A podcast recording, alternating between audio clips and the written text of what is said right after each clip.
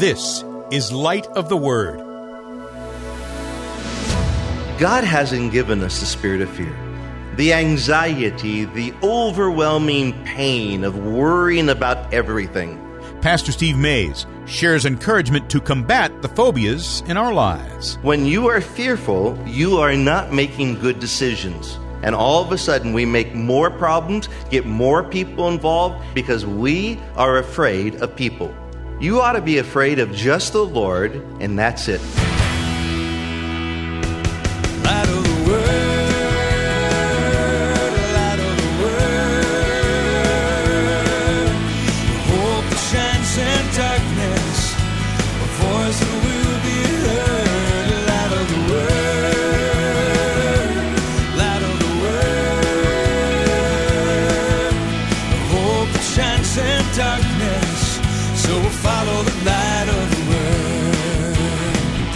This is Light of the Word, the legacy ministry of Pastor Steve Mays, winning and encouraging people with the teaching of God's Word from Calvary Chapel South Bay in Gardena, California. So follow the light of the Word. Tell me, is there something you're afraid of? Well, whatever your fears may be, there's probably an official name for it. For some, there's the actual fear of baldness. It's called peladophobia. Yep, got that one right. Or how about porphyrophobia? Get this one. It's the fear of the color purple. Odontophobia, fear of teeth. And of course, there's phobophobia, the fear of being afraid. Well, today we're reminded that God has not given us a spirit of fear, but a boldness to reach out and share the love of Christ. We find this encouragement in a letter the Apostle Paul wrote to Timothy shortly before his execution. Let's listen. Paul now is writing back and he is calling for Timothy to come from Ephesus over to Rome. Paul is now in Rome. He's ready to die. It's been a wonderful life from the very beginning of Damascus all the way through. And Paul has suffered some horrific things and things that are really hard to get a handle on how he could go through those difficult times. His own physical body was tormented, and yet that thorn was given to him that it would balance his own life. And so we come to this chapter. He's in Rome, he's sitting in prison, and he's ready to be executed. Jump over to chapter 4 and verses 6 through 9. And it says here in 2 Timothy chapter 4 For I am now ready to be offered. The time of my departure is at hand. I have fought a good fight. I have finished my course. I have kept the faith. And so, three things I have fought, I have finished, and I have kept the faith. Henceforth, there is laid up for me a crown of righteousness, which the Lord, the righteous judge, shall give me at that day, and not only me, but also them that love his appearing. Do thy diligence to come shortly unto me. And so the condition was not too great, and ministry is not an easy thing. It will cost you so much if you do it right. And we mentioned this morning that Timothy was very timid. It was the opposite of Paul. Here is a pillar of strength. Here's Timothy, kind of weak. Here's a man who knew what he wanted. Timothy wasn't really sure. So Paul was now going to give Timothy that ministry that God gave to him. And so he was afraid, Timothy. He was scared. He was not really stirring up the gifts that God gave to him. And I believe that Paul gave the ministry to him because of the prophecy upon his life and because of his faith that he had. And so he was timid, he was sick, and he was fearful. And Paul will say in chapter 1 stir up your gift. And secondly, open your mouth, Timothy. You need to speak.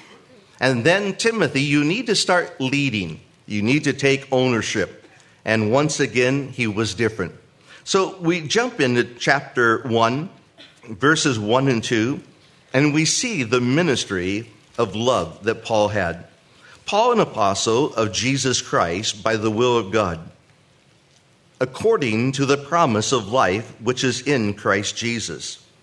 To Timothy, my dearly beloved son, Grace and mercy and peace from God the Father and Christ Jesus our Lord.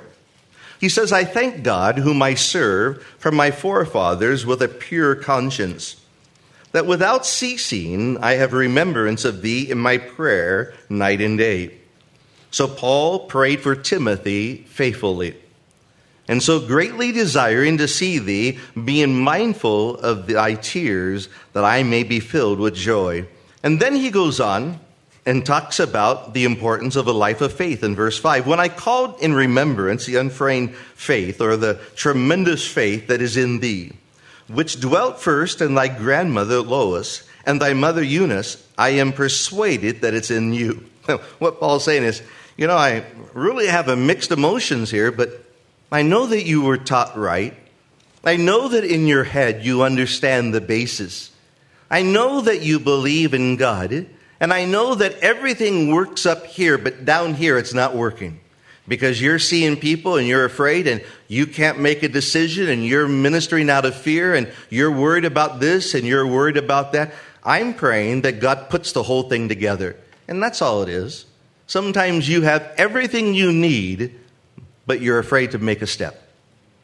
Sometimes you keep begging God for this incredible gift of love, when you have that gift of love, but you've never shared it with anybody. And so Paul's praying that this gift of faith would become practical, that it would become real. And then in verse 6 and 7, he goes on, Wherefore I put thee in remembrance that thou stir up the gift of God, which is in thee by the putting on of hands. For God has not given to us the spirit of fear but of power and of love and of a sound mind. Now, in verse 7, for God has not given us the spirit of fear. When I was in Nigeria, I cannot tell you how afraid I was. I have been all over the world traveling, I've never been afraid. But I was so afraid in Nigeria, I thought I was going to die. And I don't know what happened. I know that it was after 9 11 we were way up in the Muslim area. We were in a Muslim hotel. And you know that the one gift that God's given to me, even stronger than teaching, is discernment. And I knew in my heart we were in trouble. And when they came in and they had this black wax, I knew we were in trouble. And I said, What's that for? They said, Well, if we need to get you out of here, you can't be white no more. Okay, we are in trouble. And so I started praying God, make me black. God, make me black. God, I want to be black. Please, in Jesus. I, you, I'm serious. I'm dead serious. And it was, and, and all of a sudden, I couldn't believe it. The fear just got a hold of my heart. And so I opened the windows. I thought, I'll just let the sun in. I opened the windows and they're all looking at me. And so I shut the windows. I'm thinking, oh Lord. And then they wanted to move me downstairs. And in my heart, I felt like I was going to get kidnapped. And so I said, I'll stay up here. And they got pretty upset. And it was so bad that even the Gideons didn't go out. The, the black Gideons did not even go out into the Muslim city. It was pretty bad.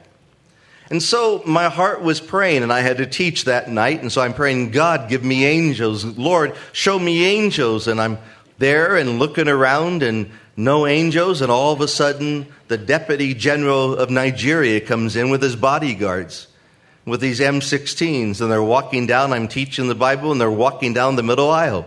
and I'm thinking, oh, Lord. And so he gets up on stage, and they all sit behind me, and the Lord said, These are your angels. I said, okay, okay, I'll take them. I'll take angels, M60, anything you have right now, I'll take. And it was kind of sad because I, I just was afraid. And I just felt like God help me. And so we got in the car, we drove down the street, and the two Nigerians are fighting back and forth. And I'm saying, God, this is not a good thing for them to be fighting. Two whites and a black, two blacks in the front, they're fighting. And I'm saying, oh, God, if they don't pay attention, we're going to get lost. And so we went down this alley, and it was a dead end. And we got surrounded. And we got delivered. But what a lesson, finally, and I said, Lord, why did you bring me here?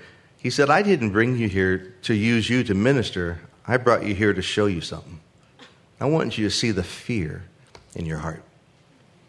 And right there, God gave me the scripture Stephen, I've not given you the spirit of fear, but of power and of love and of sound mind. And at that point, everything went away. It didn't make a difference who I was or what color I was or where I was or Muslim, didn't make a difference. And so my heart, I wanted to leave. It's time to go. Let's go. And all of a sudden, the flyer circulated in Nigeria that I was speaking at this church. I'm thinking, who did that? See, God knew. I told him I had victory, but God knew. And here my face is plastered all over, and I had to go out. But I went out, stood in that pulpit. I love the people, but God had to do something. And all of a sudden, He did it. And it was the most wonderful time. On the way back out of Nigeria, we're heading out. We got pulled over. And the police said, What are you doing? We're leaving. No, you're not. You're going to jail. And I thought, We're going to die. I can't believe this. And the guy looked in the back window and there were Bibles, Gideon Bibles. He goes, Give me those Bibles and you can go. I said, Give them all. and we got out. And the whole way home, I just felt ashamed, really ashamed. I thought I shouldn't even be a pastor. But God did a work so deep that it took months for it to come out. And what I realized is that I didn't want to die. No one wants to die. But there comes a time that when you look at everything, you finally come to realize, I'm ready. This is where God has me. And Paul said, I was pressed down without measure, shaken. I had this sentence of death in myself. And this is what he said that I would not have confidence in myself, but I would have confidence in the Lord. You see, I put my eyes upon everything else except what God wanted. And God nailed me in Nigeria. But when we got to where we were going, they had already killed two other pastors. And I'm thinking, oh, Lord, help me. And once again, it's if you're where God wants you, no one can touch you. And so the lessons were so deep in my life. God hasn't given us the spirit of fear. The anxiety, the overwhelming pain of worrying about everything. He said to the disciples, Oh, ye of little faith. In other words, did God bring you here? Yes. Did God orchestrate it? Yes. Then do it for the glory of God. Well, I went to do it, but God had another agenda. And sometimes God will bring that deep, deep fear to the surface, and you're ashamed. You feel like you could have done better, or you could have loved better, or you could have ministered better, or you could have just done a better job. Well, maybe so, maybe not. You do the best you can, and you learn your lessons, and when God sends you back another time, God will work. And it's kind of a good thing to kind of understand. And so he says here, Wherefore I put thee in remembrance, stir up the gift. Timothy, don't let the fear get a hold of your heart. And the reason why? He hasn't given you the spirit of fear, but what? Power and love and of a sound mind. When you're fearful, you're not loving. When you are fearful, you are not making good decisions. When you are fearful and you are worried, you are going to do more damage. There's more damage in the church because we minister out of insecurity. We're afraid so and so is going to say something, so we don't say it. Or we know what they're going to say, we think we do, and we say it a different way. Instead of just saying it like it is, we go around here and we do this, we do that, and all of a sudden we make more problems, get more people involved, and all the people and all the things happening is because we are afraid of people. You ought to be afraid of just the Lord, and that's it. And so, this fear of I'm afraid what's going to happen, your fear becomes a prophecy, and now you, you look at people and you say, Well, they don't like me. And you come to church, they don't like me. You come, to, they don't like me. Next, they're the devil.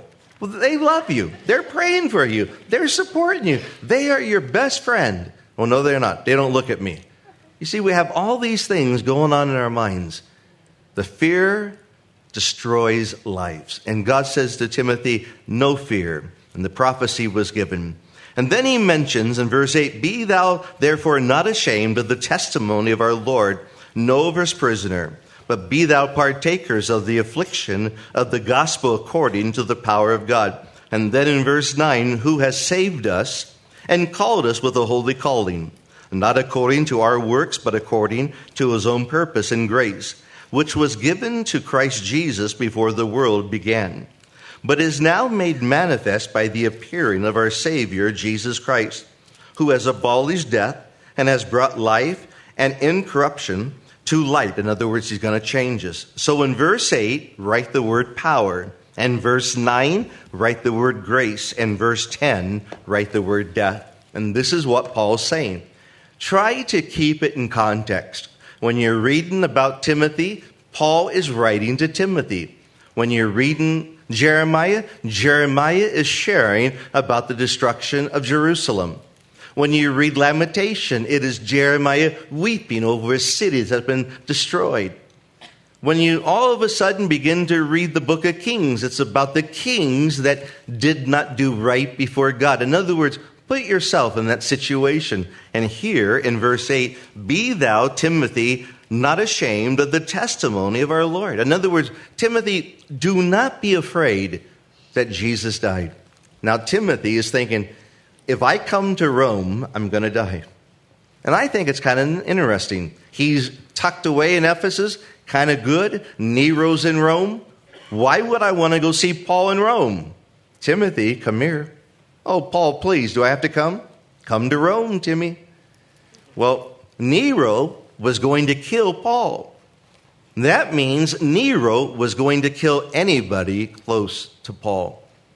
Therefore, Timothy was afraid. Therefore, God put it on Paul's heart to call Timothy to bring out that fear. Does that sound familiar? And God will use teachers, and God will use business, and God will use churches to get the truth out. Timothy, come. But Timothy, don't be afraid of the testimony of our Lord. He did die. Nor of me a prisoner. Yes, Timothy, I'm in prison.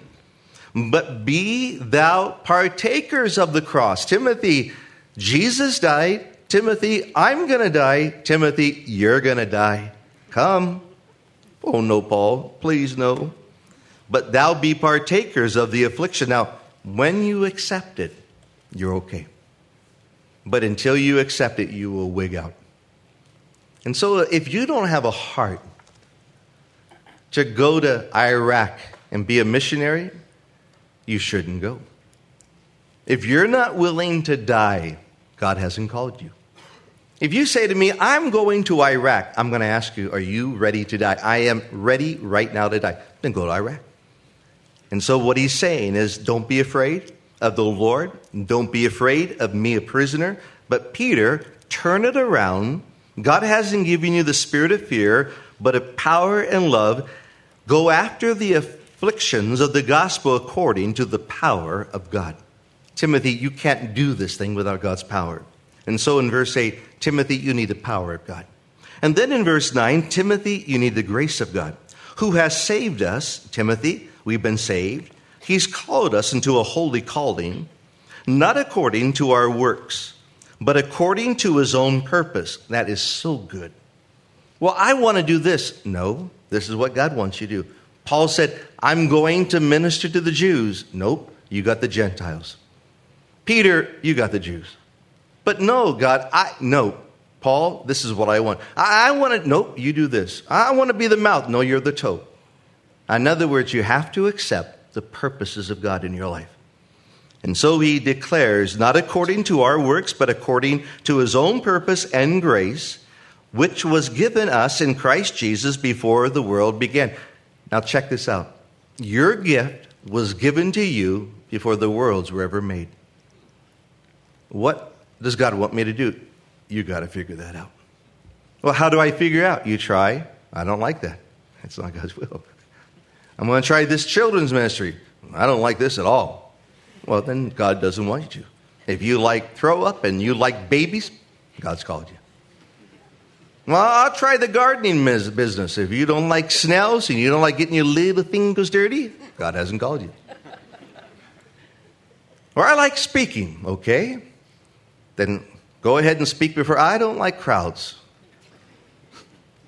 God hasn't called you. What do you like doing? I like giving. Have you given? I love giving. Okay, then take your checkbook out and write a check. I can do that. Then do it. Well, I don't like doing that. I don't have much money. I like helping. Well, what do you like helping? I like vacuuming. Then vacuum. What does God want you to do? Well, I like business. I like kind of organize. I like telling people what to do. That's not bad. You're a leader. You just got to do it the right way. I like taking broken things and fixing it, then come down and fix all the broken doors here. Oh, I can do that. In other words, find what you like doing because God put that in your heart. And then lastly, he says in verse 10, but if now made manifest by the appearing of our Savior, Jesus Christ, who has abolished death and has brought life. In other words, Timothy, you got to learn something, son. You see, so far, just in 10 verses, I'm taking my time. Paul is after something. And, and I think this is where we make a mistake. We see a shortcoming in our kids and we yell at them and we don't help them overcome it. Or, or we see a staff member that is kind of not doing a good job, and so we say he's rebellious, but we really haven't helped him get through that situation, or maybe he doesn't belong there. In other words, until you're willing to jump in and help, you really don't have the right to criticize. And so, this is the heart of a father to take a group of people and be patient, be gentle, be firm, and be strong. You can do that with your family, you can do that with your business, and you can do that with your ministries. But the moment you stop loving, or stop leading, or stop praying, then it's not a ministry. It's all about self. Timothy, you're going to die. Accept it. I'm going to die. Jesus died. You're going to die. Paul was going to give Timothy the whole thing. He didn't want to give it to somebody who was afraid to die. If you take this Timothy, you take the whole thing. People say, Well, I want to teach. Then here's the keys to the whole church. You got to do it all. Well, I don't want to do that. Then God has called. You take it all or take nothing. Pastor Steve Mays, with the encouragement of Paul to cast off all fear for the sake of the gospel. Glad you're joining us today here on Light of the Word. And of course, you can join us anytime, day or night, 24 7 at lightoftheword.org to hear today's message or to hit the archive button and catch up on each series, like this series from Timothy that we've been in since last week. And today's message is part two of what we started yesterday. Now, Pastor Steve has covered a lot of ground in the last couple of days, maybe too much to grasp by listening through just one time. That's why we'd like to make the entire lesson available to you on CD or MP3. We now have it ready to send out as soon as you request it.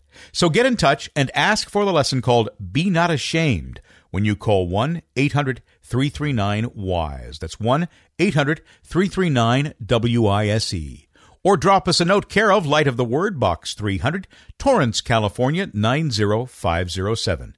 You can also see the details at our website, lightoftheword.org. Also, in this short month of February, maybe you're feeling like, well, you're trying to squeeze too much into your schedule. Maybe your schedule is even doing a little squeezing of its own, all the time leaving God out as you overburden yourself with other things and become overwhelmed with all the places you have to be and the things you have to do. Well, we have a two book tune up for you to get that drive back on track. It's Pastor Steve's great books, Overcoming and Overwhelmed by God and Not Your Troubles. We think you're going to like both of these books. Now, in the book Overcoming, Pastor Steve talks about all the luggage and the burdens that we often try to take with us as we travel through life. How anxiety and regret slow us down and sometimes force us off the straight and narrow road as our spiritual life goes flat. But you know, just like the popular song, the book encourages us to let Jesus take the wheel in life as we take the back seat and let God do all the driving and direct us. And of course, while you're in that proverbial back seat, you'll be in the perfect place to read Pastor Steve's other book called Overwhelmed by God and Not Your Troubles. It's the perfect combination of books to help us keep perspective and remind us that God really is in control. Now, this book was written during some of the most trying times in Pastor Steve's life, physically. Of course, those physical handicaps and the pain he experienced could have easily distracted him from his mission and left him mentally and spiritually depressed. But instead, He chose to let those circumstances fuel his passion to seek the Lord first and see how God added blessings he never would have otherwise known or understood, blessings that could only be appreciated after experiencing loss. Overwhelmed by God and not your troubles, along with the book Overcoming, prepare us by giving us a glimpse of that appreciation. Ask about that two book tune up when you call us at 1 800 339 WISE to get overwhelmed by God and not your troubles, as well as overcoming in hard copy, ebook, or audiobook. Simply call 1 800 339 WISE. It's also right there at our website, lightoftheword.org. That's lightoftheword.org. Next time, Steve shares more ways we can live out the life the Lord has intended for us, more good insight. His studies through 1 Timothy, when we continue here on Light of the Word. Light of the world, light of the world. The hope that shines in darkness, so we'll follow the light